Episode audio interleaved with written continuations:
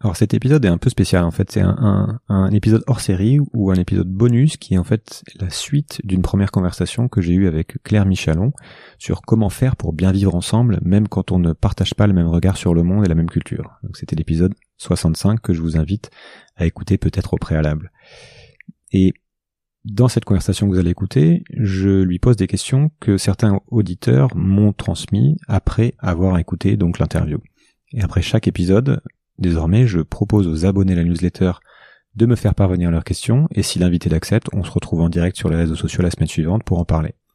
Les prochains épisodes bonus de ce type ne seront pas diffusés sur le podcast que je souhaite réserver à des, formats longs, et je vous invite donc à me suivre, ou à suivre plutôt Sismic sur les réseaux sociaux, donc Twitter, Instagram, LinkedIn et Facebook, pour accéder aux prochains lives. Et vous pouvez bien sûr, comme d'habitude, vous abonner à la newsletter pour être informé. Voilà, c'est un format court, 30 minutes maximum. Le son est là cette fois-ci n'est vraiment pas terrible, donc je vous prie de m'en excuser, mais le contenu est très intéressant.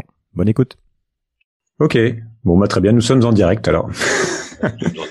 alors c'est c'est une c'est une grande première euh, pour moi, donc c'est euh, je vais essayer de faire ça. Donc je pense que pour l'instant on est un peu tout seul. Il y a peut-être ma mère qui regarde, mais mais l'idée donc c'est de de bah, le premier à faire ça, mais ça fait euh, je trouve ça hyper intéressant, c'est-à-dire après l'interview, de donner la possibilité à ceux qui ont écouté de, de revenir avec euh, des questions euh, par rapport à ce qu'ils ont pu, euh, bah, bah, à ce qu'ils ont pu écouter, ce que ça leur a fait, et donc on fait une espèce de deuxième session pour aller euh, un peu plus en profondeur sur euh, sur certains points qui sont qui m'ont été remontés par bah, par par la communauté, par les auditeurs, tout ça quoi. Ouais. La première question c'était pour te citer, donc euh, dans, dans, notre interview, tu as dit, et puis c'est quelque chose que tu as que tu as, répété plusieurs fois, euh, la culture, c'est l'ensemble des euh, dispositions qu'un ta définition de la culture, c'est l'ensemble des dispositions qu'un groupe d'humains a imaginé pour relever les défis de son histoire.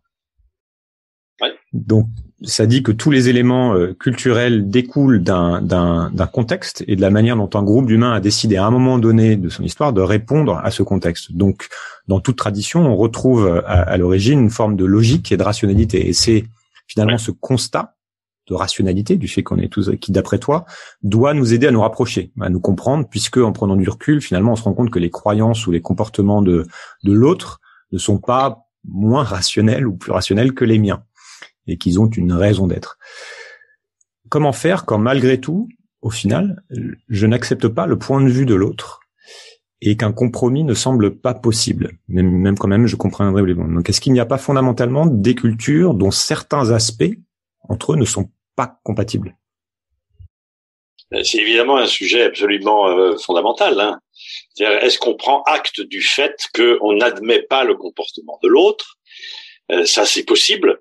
Bien sûr, ça arrive tout le temps et, sans arrêt, les hommes sont confrontés à leur impossibilité de concevoir logiquement la, la culture et les réponses de l'autre. Bon, simplement après, il y a, y a que deux hypothèses. Soit on continue comme maintenant et on va de force essayer de le faire changer.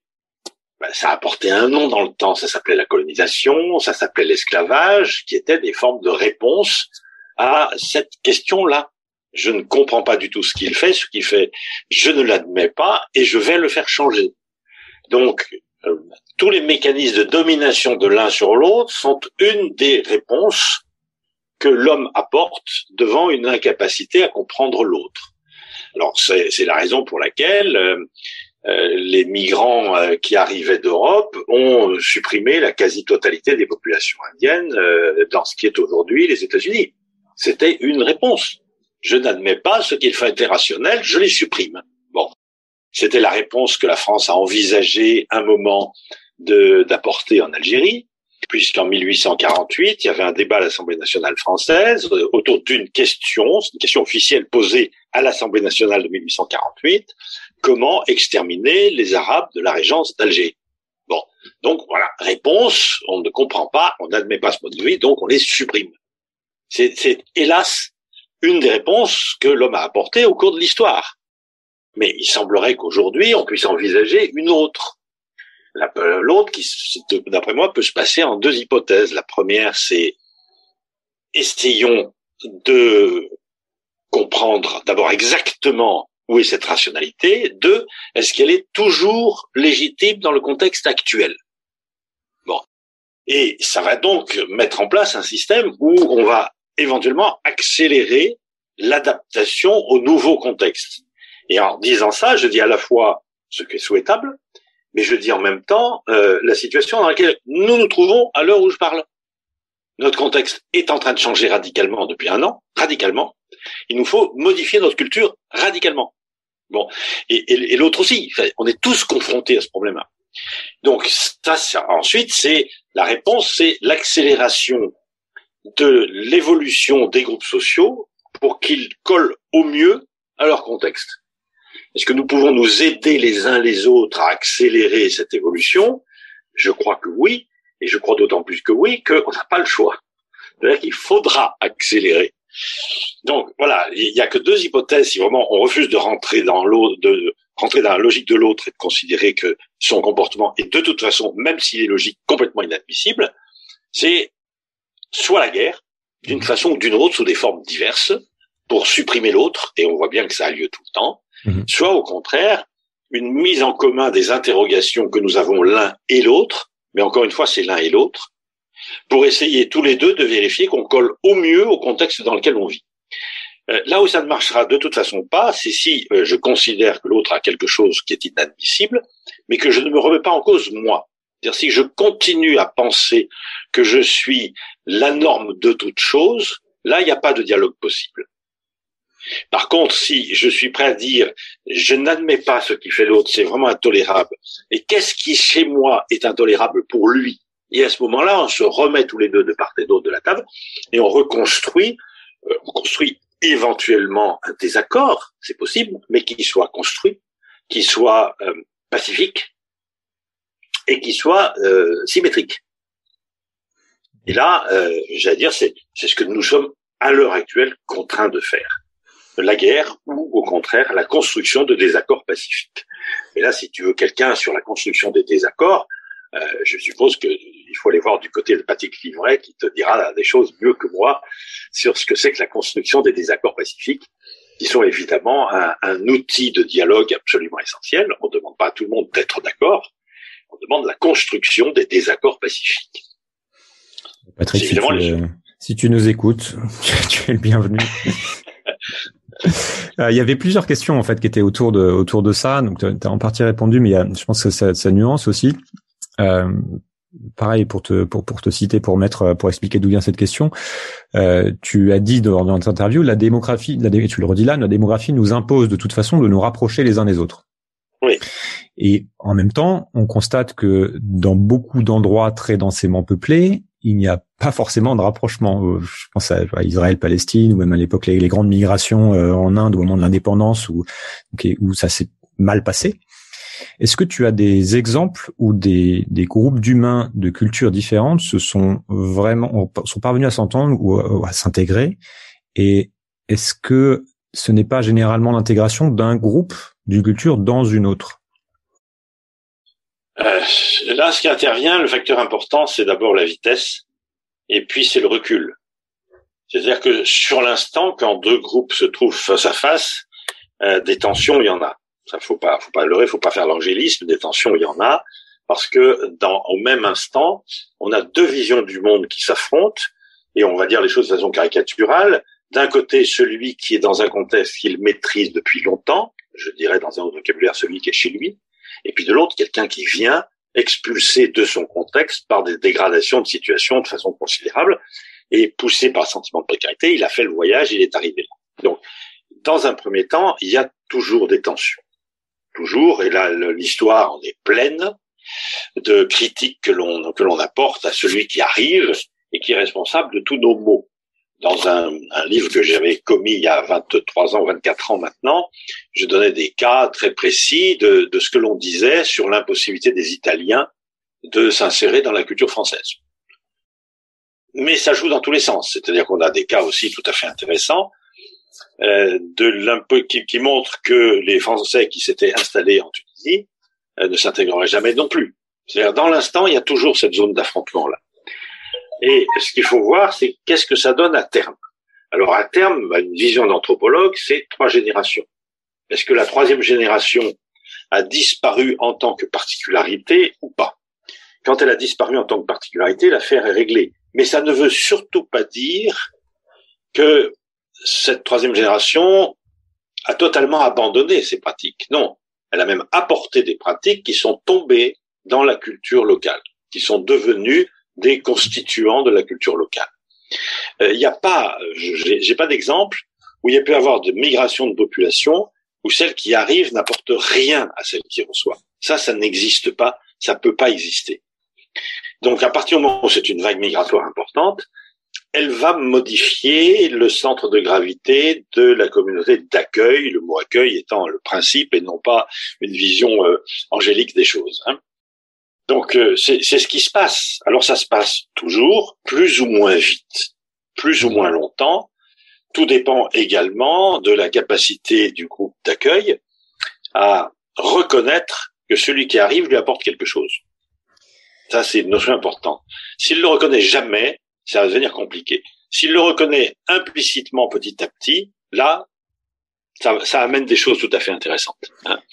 Donc on a des choses qui sont en route de ce côté-là, euh, mais il faut savoir qu'il y a en général un laps de temps compris entre un demi-siècle et trois quarts de siècle où euh, ça, ça crée des tensions.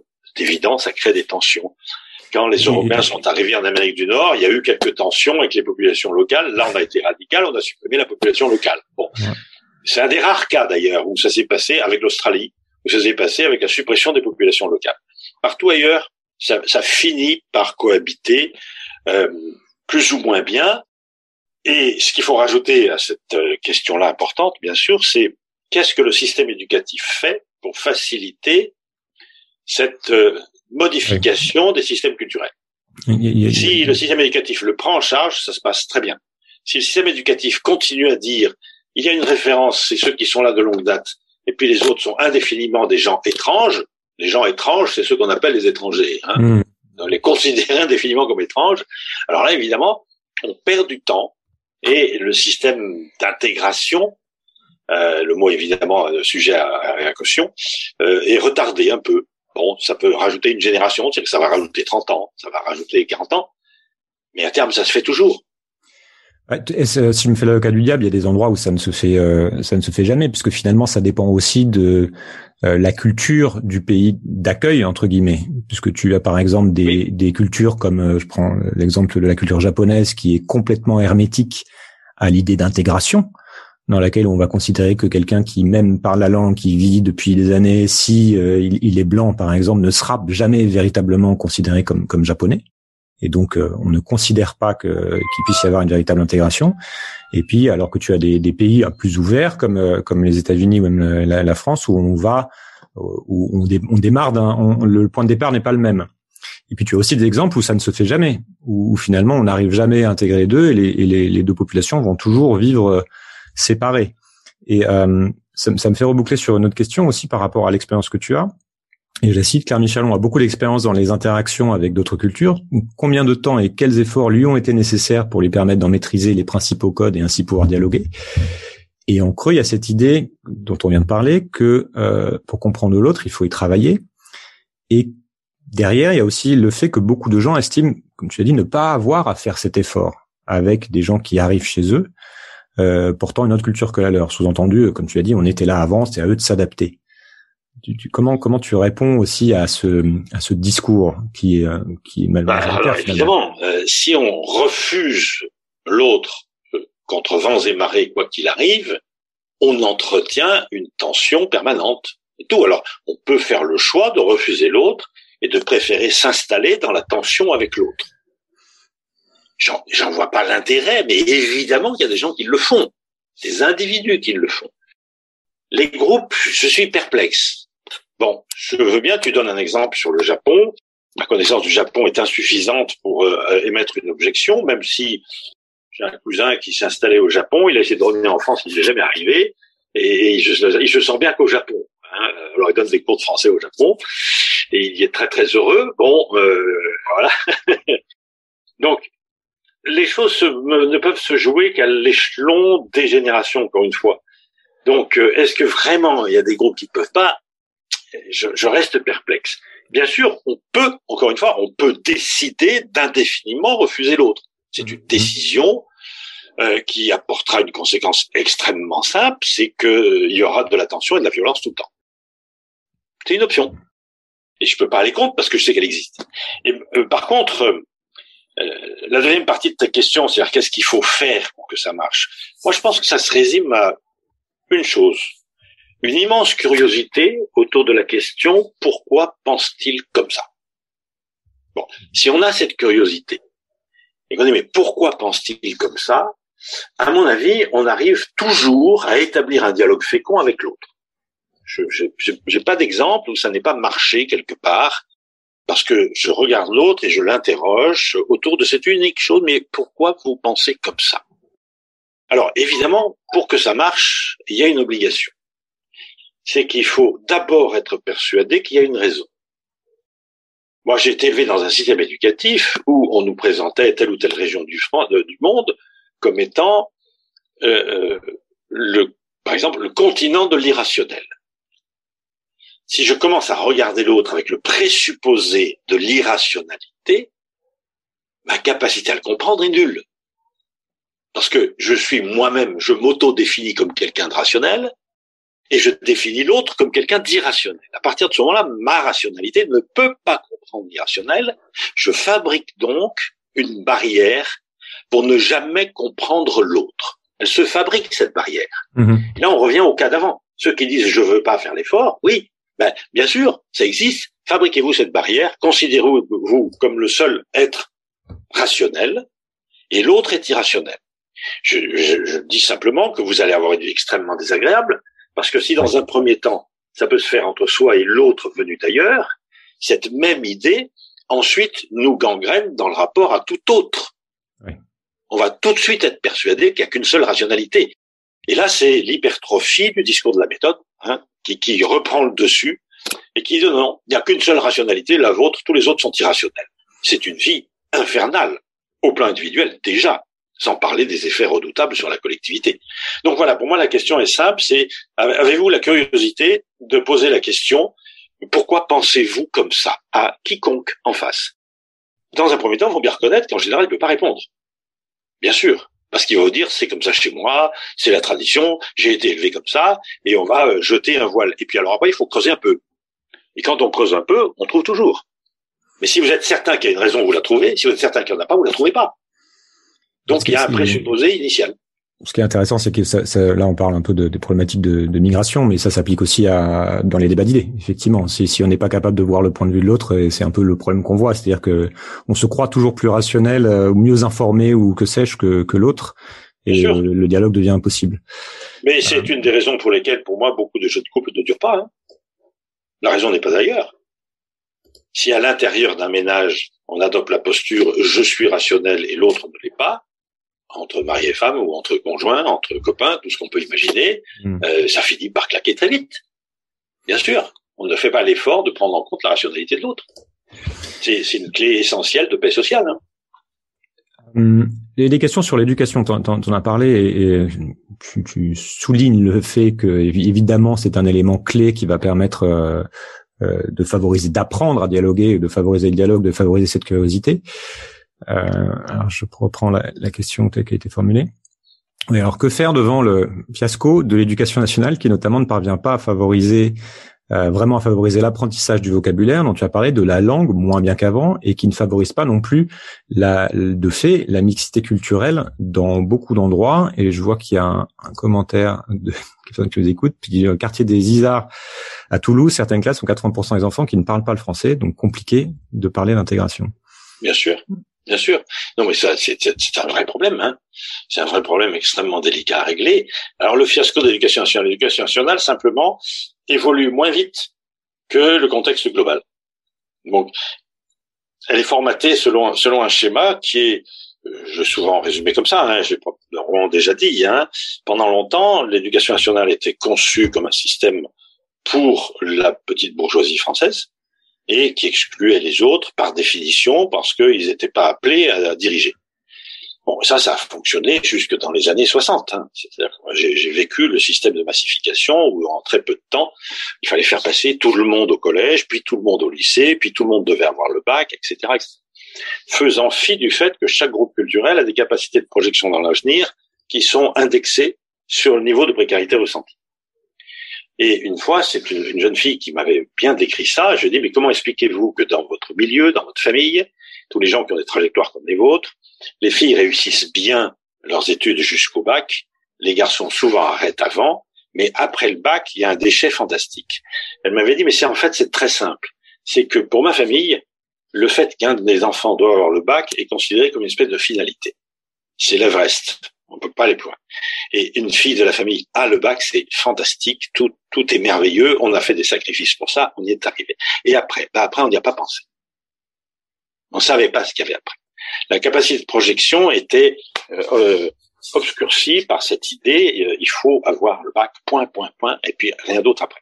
Et là, il y a des déchets euh, fondamentaux parce qu'il faudrait, pour, pour que cette massification des études supérieures se fasse, que l'ensemble des familles soient dans des capacités de projection dans l'avenir très grandes pour être capable, dès que les enfants ont 10, 12, 13 ans, de discuter régulièrement avec eux sur qu'est-ce que tu veux faire comme métier, qu'est-ce que tu veux faire après, et que dans l'éducation au sens premier, c'est-à-dire au sein de la famille, on ait une capacité de projection à 10 ou 15 ans. Si on l'a pas, eh bien le système il dérape de lui-même.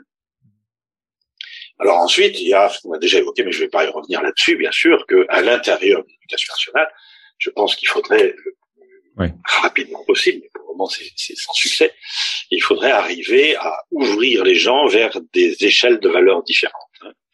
Juste que je rajoute quelque chose, comment est-ce qu'on peut permettre à l'éducation nationale d'ouvrir le cerveau des enfants vers des valeurs différentes? Euh, Jusqu'à présent, lorsque l'on parle des pays, ils sont toujours classés autour d'un paramètre que moi je résume de façon un peu caricaturale, c'est capacité du pays à produire des objets qui termineront dans une déchetterie que ce soit des bagnoles, des frigos, des trucs comme ça. Et à ce, à ce titre-là, les États-Unis sont toujours en numéro un, la Chine en numéro 2, le Japon en numéro 3, l'Allemagne en numéro 4, etc., etc. Et puis à la fin, vous avez le Bénin et la République centrafricaine qui sont en, numéro 197. Bon. C'est bien, mais c'est une façon de classer les pays qui va avoir des répercussions très fortes sur les échelles de valeur perçues. Et je, je suggère de rajouter un truc qui ne coûte pas grand-chose, c'est de faire un autre classement des pays du monde autour d'un autre paramètre qui est capacité à parler la langue de l'autre. Mhm. En moyenne, dans les pays, les gens parlent combien de langues? Mhm. Et puis vous classez les pays. Et vous apercevrez de façon absolument sidérante que la pyramide est diamétralement inversée. Vous aurez en numéro un probablement le Bénin. C'est un pays où je ne connais pas quelqu'un qui parle moins de cinq langues. Cinq langues. Et puis, les pays qui étaient dans l'autre pyramide tout à fait en tête se trouvent les derniers. C'est des pays dans lesquels les gens ne parlent qu'une seule langue. Bon.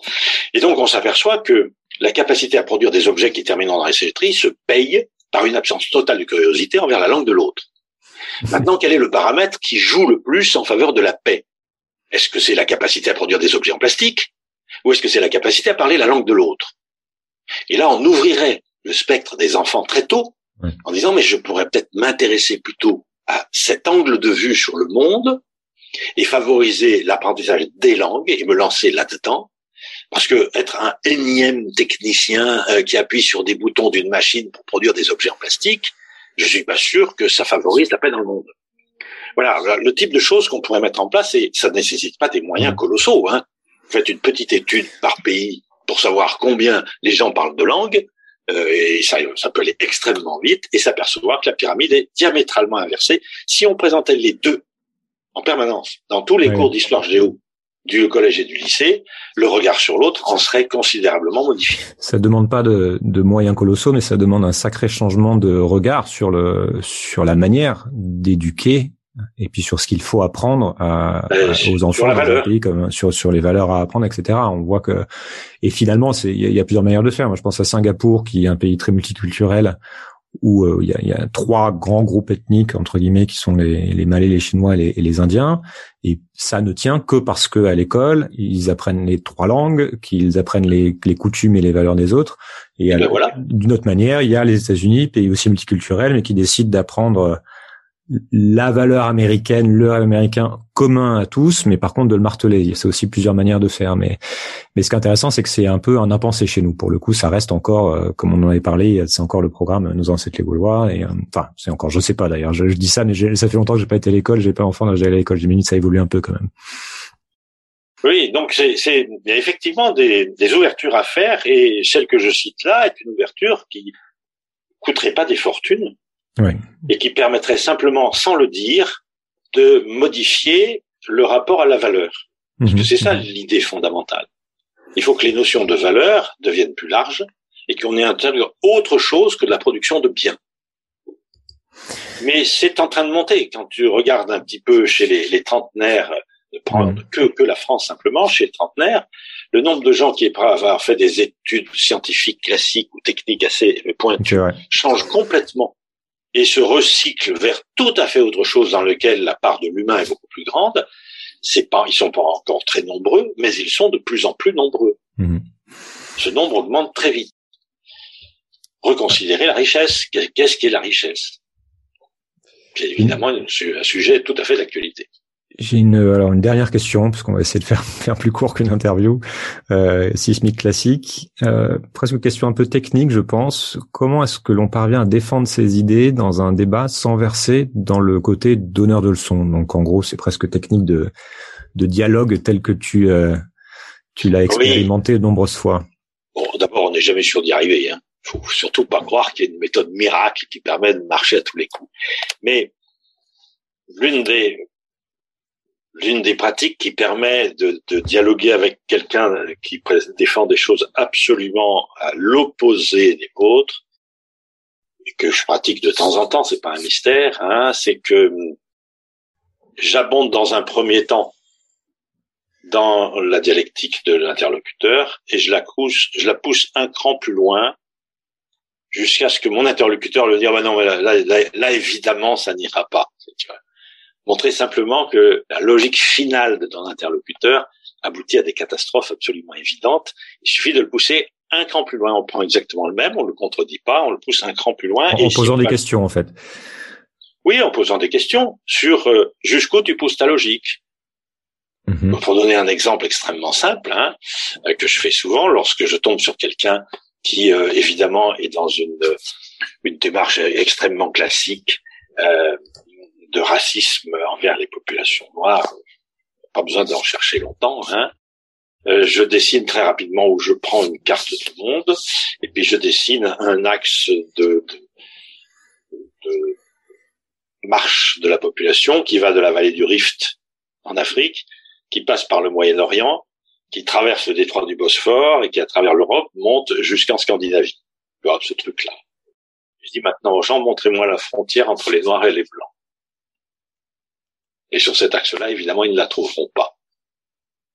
Parce que tout ça est une évolution très progressive et il n'y a pas d'un côté les Noirs, de l'autre les Blancs. Même ça, qu'est la caricature, ça n'a absolument aucun sens scientifique. hein. Donc il n'y a pas de frontière entre les deux. À partir du moment où il n'y a pas de frontière entre les deux, on peut de nouveau discuter. Mais il s'agit simplement de sortir des caricatures en les poussant jusqu'au bout pour montrer à quel point elles sont scientifiquement infondées. Mm. Alors ça donne la situation évidemment euh, parfois amusante. Je me suis souvent amusé avec ces choses-là. hein. Le gars est dans l'incapacité, son stylo, et il sait pas où mettre la frontière entre les noirs et les blancs. Bien sûr, il n'y en a pas. Vous risquez pas de la trouver. Faire bouger, euh, faire bouger nos regards et euh, et remettre en question, euh, ouais, ce qui sont souvent des des, des préjugés. Mais oui, Euh, nous sommes essentiellement euh, porteurs de préjugés, tous. Merci beaucoup Claire de, de t'être prêté à cet exercice, de m'avoir euh, accordé à nouveau de ton temps après euh, cette interview qui avait duré 1h20, je crois que c'était la plus longue. Oui, oui, Euh, 1h20, j'ai vu ça. Il y en a, qui écoutent jusqu'au bout, hein. en tout cas moi. Euh, j'avais pris beaucoup de plaisir et je prends à nouveau beaucoup de plaisir, c'est le sujet passionnant. Donc j'ai rediffusé ça sur le, le, le site du, du podcast et aux, aux, aux abonnés et, et puis bon, à, à bientôt. Je dis à bientôt. Eh ben, écoute, merci beaucoup, Julien. Merci pour, de- pour ton boulot. Et bonne journée à tous. Merci. Bonne Allez. journée. Ciao.